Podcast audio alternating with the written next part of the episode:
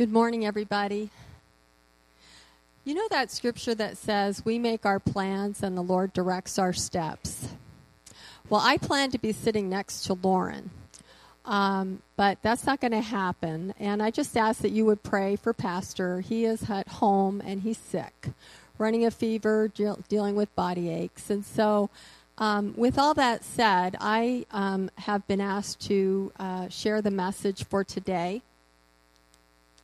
And on that note, I want to go ahead and open up the Word. Today we're going to look at Psalm chapter 33 in its entirety. The title of the message today is called Blessed is the Nation.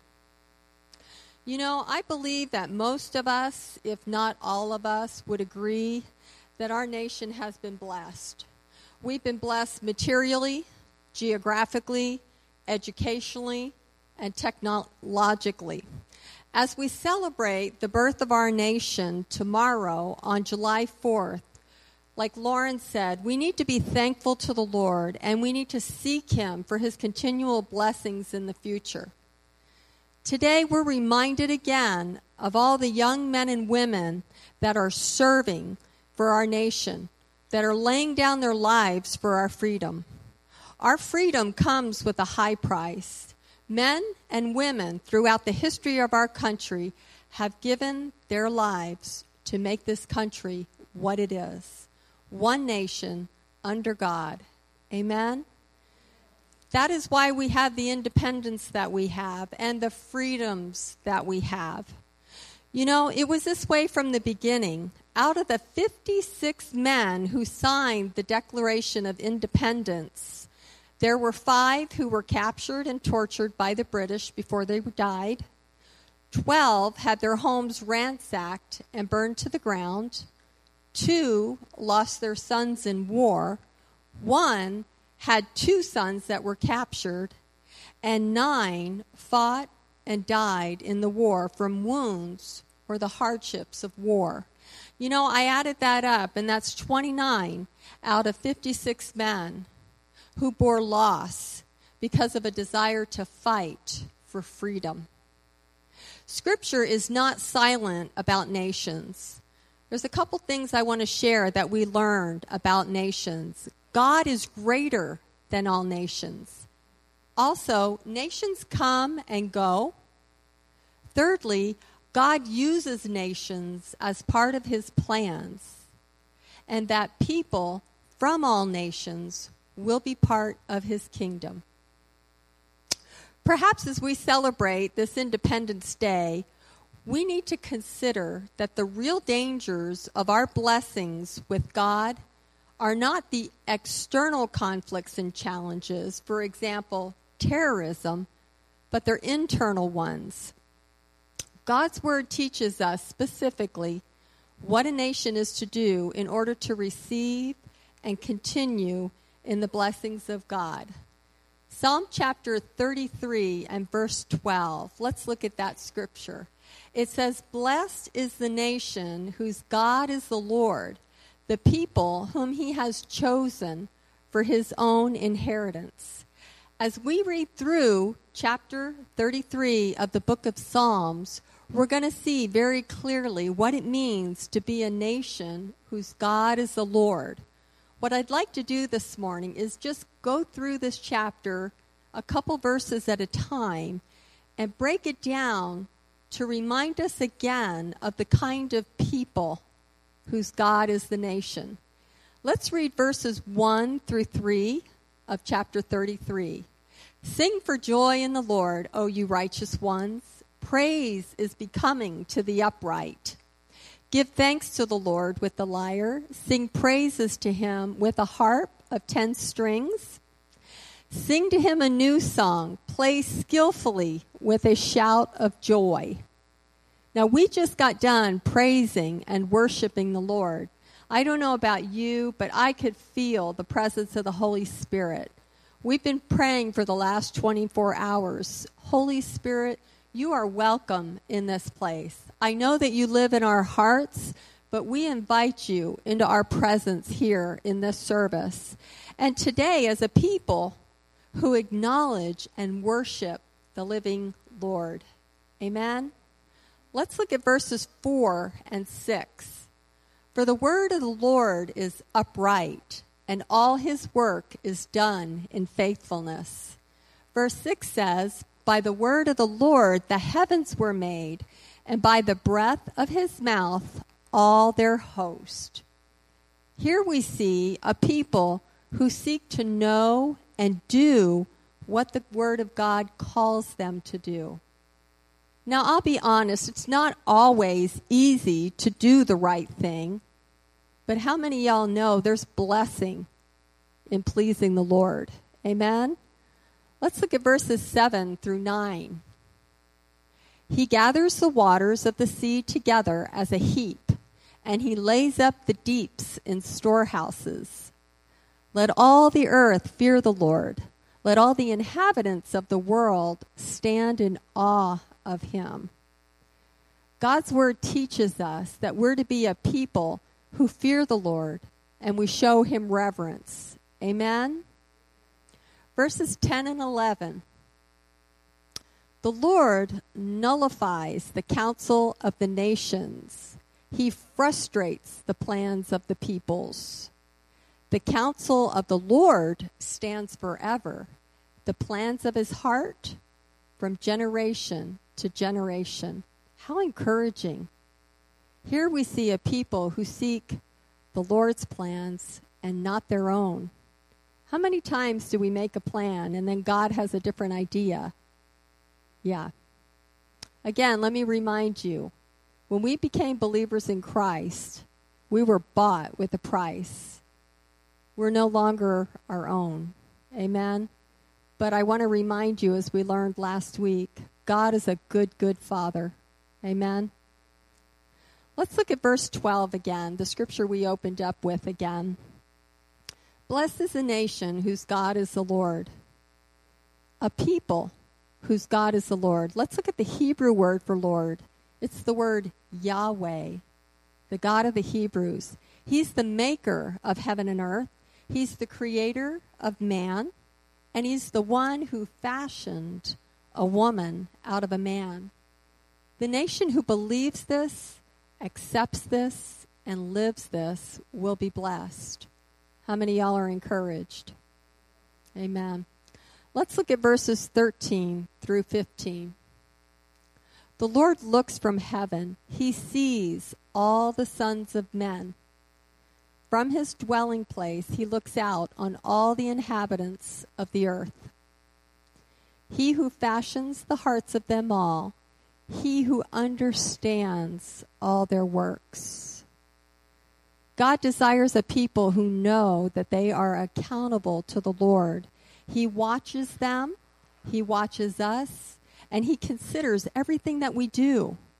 You know, a lot of times, those of us that have bosses, sometimes we can feel taken for granted. Let me remind you no matter what you do, God always sees. And how much more to have the eternal reward than just the reward of good job. I mean, that's important. Don't underestimate the value of that. It's important that we're men and women of character. But ultimately, the point I want to make is that God sees and He considers everything that we do. Let's look at verses 16 and 17. The king is not saved by a mighty army. A warrior is not delivered by great strength. A horse is a false hope for victory, nor does it deliver anyone by its great strength. Now, these verses right here tell us what will not save us. Think about it a mighty army, the strength of our military or our warriors won't save us, nor the strength of any created things. Y'all see where this is going? Blessed is the nation whose God is the Lord. Amen. And let's look at verses 18 through 21. We're coming into the end of this chapter. It reads Behold, the eye of the Lord is on those who fear him on those who hope for his loving kindness, to deliver their soul from death, and to keep them alive in famine. Our soul waits for the Lord. He is our help and our shield. For our heart rejoices in him. Why? Because we trust in his holy name. These verses go on to instruct us about where to place our hope. We are to be a people who fear God and place our hope in his loving kindness because that's what will deliver us from death and famine. We're to be a people who wait for God, who is our help and our shield. A people who actually have hearts that rejoice in God. And why is that? Because we trust in His holy name. Do we always understand things in life? You know, we often say, as soon as I get to heaven, I'm going to ask the Lord, why? I want to remind us of something. When we reach eternity, I don't know if it's going to really matter why. We're going to be so caught up in His presence and so caught up in the fact that we've been reunited with those that have gone before us. And so, with that said, I challenge us to keep our eyes upon Jesus, the author and the finisher of our faith. I want to remind you demons flee at the name of Jesus. We sang that this morning with that very first song Satan, don't tread on me. He is a defeated foe, he is a liar. And even if it doesn't feel like it, there is no weapon formed against you that will prosper. Why? Because greater is he that is in me and you than Satan that is in the world. Amen? Amen. Then, lastly, let's look at verse 22. It tells us how his loving kindness will be upon us.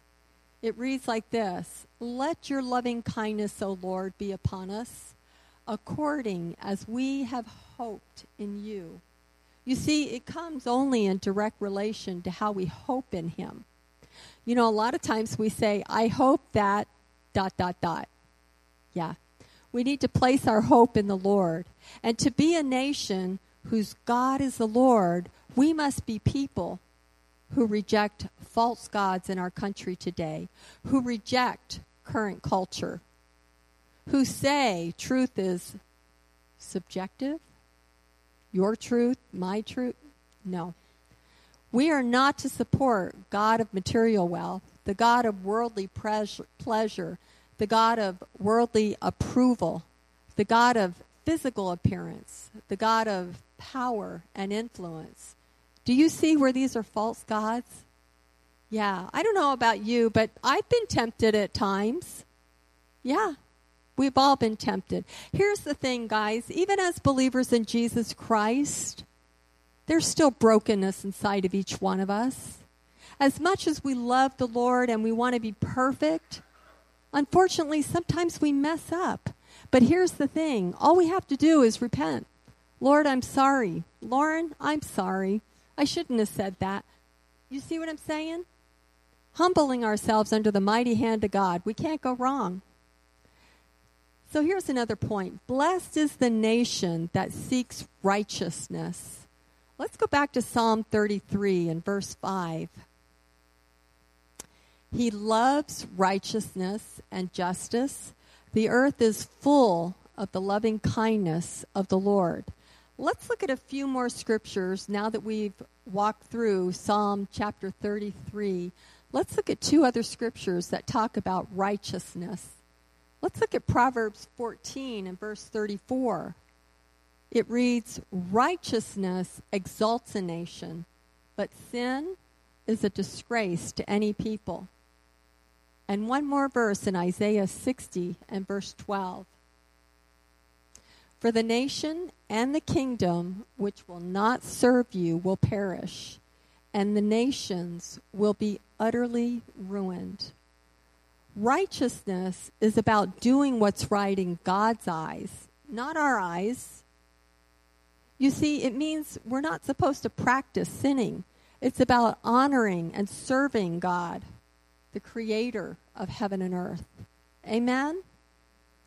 That's why we have to pray for our leaders, that they will serve the Lord and do what's right, because it's God's way, not just politically correct. It's about doing what's right within our country as well as, listen to this, our dealings around the world with other countries. You know, I often told my kids when I was raising them, when Pastor and I were raising our children, I would tell them, I would say, you know, kids, character is the most important thing. Because if you can find a man or a woman with character, you can teach them just about anything. Does that make sense? Are they a good worker? Are they a truthful, honest person? What do they do when no one's looking? You follow me? It's about doing what's right within our country. Here's the thing we need to do what's right, do it because it's right, and then just do it right. In other words, we're not to have a lackadaisical attitude here. Now I want to talk about three biblical principles about righteousness. Number one, we are not righteous by nature. By nature, we are sinners. But we are told in Romans chapter 3 and verse 10 there is none righteous, not even one. That means you, and that means me. Number two, we do not become righteous just by doing what's good. You ever hear somebody say that? Well, I'm a good person, but that doesn't make you righteous. You follow me? And number three, we are made righteous through Jesus Christ. 2 Corinthians 5 and verse 21. He made him who knew no sin to be sin on our behalf. We're talking about Jesus here. So that we might become the righteousness of God in him. I don't know about you, but that encourages me. I often say, Lord, when I'm weak, I know you are strong. Amen. Amen. Here's another good reminder Blessed is the nation that hopes in God. Psalm 33 and verse 21. For our heart rejoices in him, for we trust in his holy name. Amen? And one more scripture before I share an illustration with you Psalm 20 and verse 7. And I like this in the NIV because the New American Standard used the word boast. But the NIV says some trust in chariots and some in horses. But we, you, me, we trust in the name of our God. Isn't that a good reminder? What do we put our trust in as a nation? Our military, our intelligence, our technology, our history, our political party? No. According to Scripture, blessed is the nation whose trust is in the Lord. That trust has to be more than a slogan on currency. You ever hold up a $20 bill and it says, In God we trust? It has to be present dependence upon the Lord. Every day is a new day to depend upon the Lord. Every day is a new day to put our hope and our trust in Christ alone. At the first Constitutional Convention, the delegates were frustrated due to the burdens of the hour. They were burdened and harassed by tremendous crisis. They were so fragmented that they were just about to throw out the whole concept of a constitution completely. And just then, one man, Benjamin Franklin, rose to his feet, and this is what he said Gentlemen, if it's true that not one single petal from any flower falls to the ground without escaping God's attention, will the distress of this nation go unheeded? Let us therefore determine to seek his face. They promptly got down on their knees. This picture up here. And when they arose from prayer, the slogan, E pluribus unum, was born. It means one out of many. We are called to trust in the name of the Lord.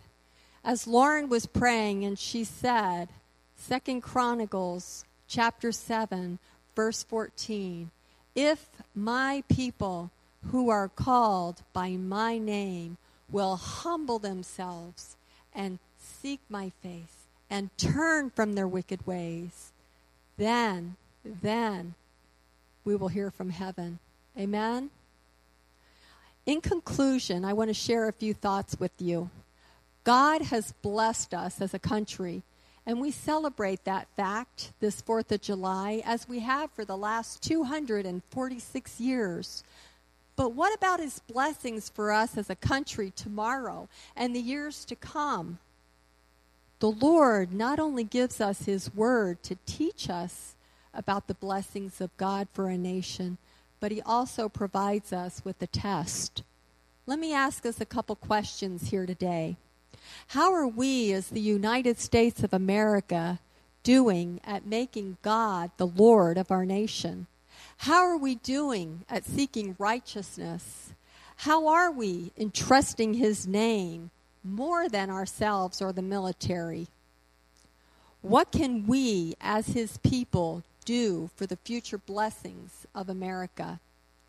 Let me give you some answers. Make certain that God is really your Lord. Here's three things we can do we can live for Christ, be salt and light wherever you are. Wherever you are. We can pray. Pray for our leaders, pray for revival. And number three, we can place all of our hope in the Lord because at the end of the day, He is our true source of freedom, courage, and spiritual power. In closing, I pray that each one of you have a wonderful 4th of July celebration and that each one of us will make Jesus our Savior and our Lord. May we seek His righteousness and truly place all of our trust in the Lord, not only for our lives, but our families and our country. Let's close in prayer. Father, we just thank you again for this time that we've had to gather in this place of worship and to sing worship songs to you and to pray and to have the freedom, Lord, to preach the truth of your word, Lord. Father, we lift up the United States of America to you.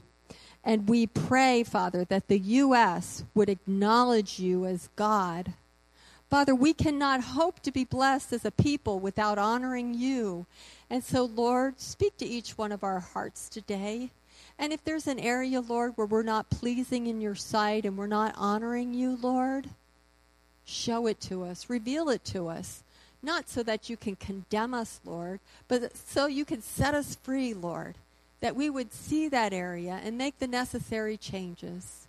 And so, Father, I ask that you go with each one of us as we leave this place today, that your guardian angels would be round about us, that you would give opportunity for us to be salt and light wherever we go, that we would pray for our leaders, that we would pray for revival, and Lord, above all, that we would place our hope in you because, again, you are the true source of freedom, courage, and spiritual power.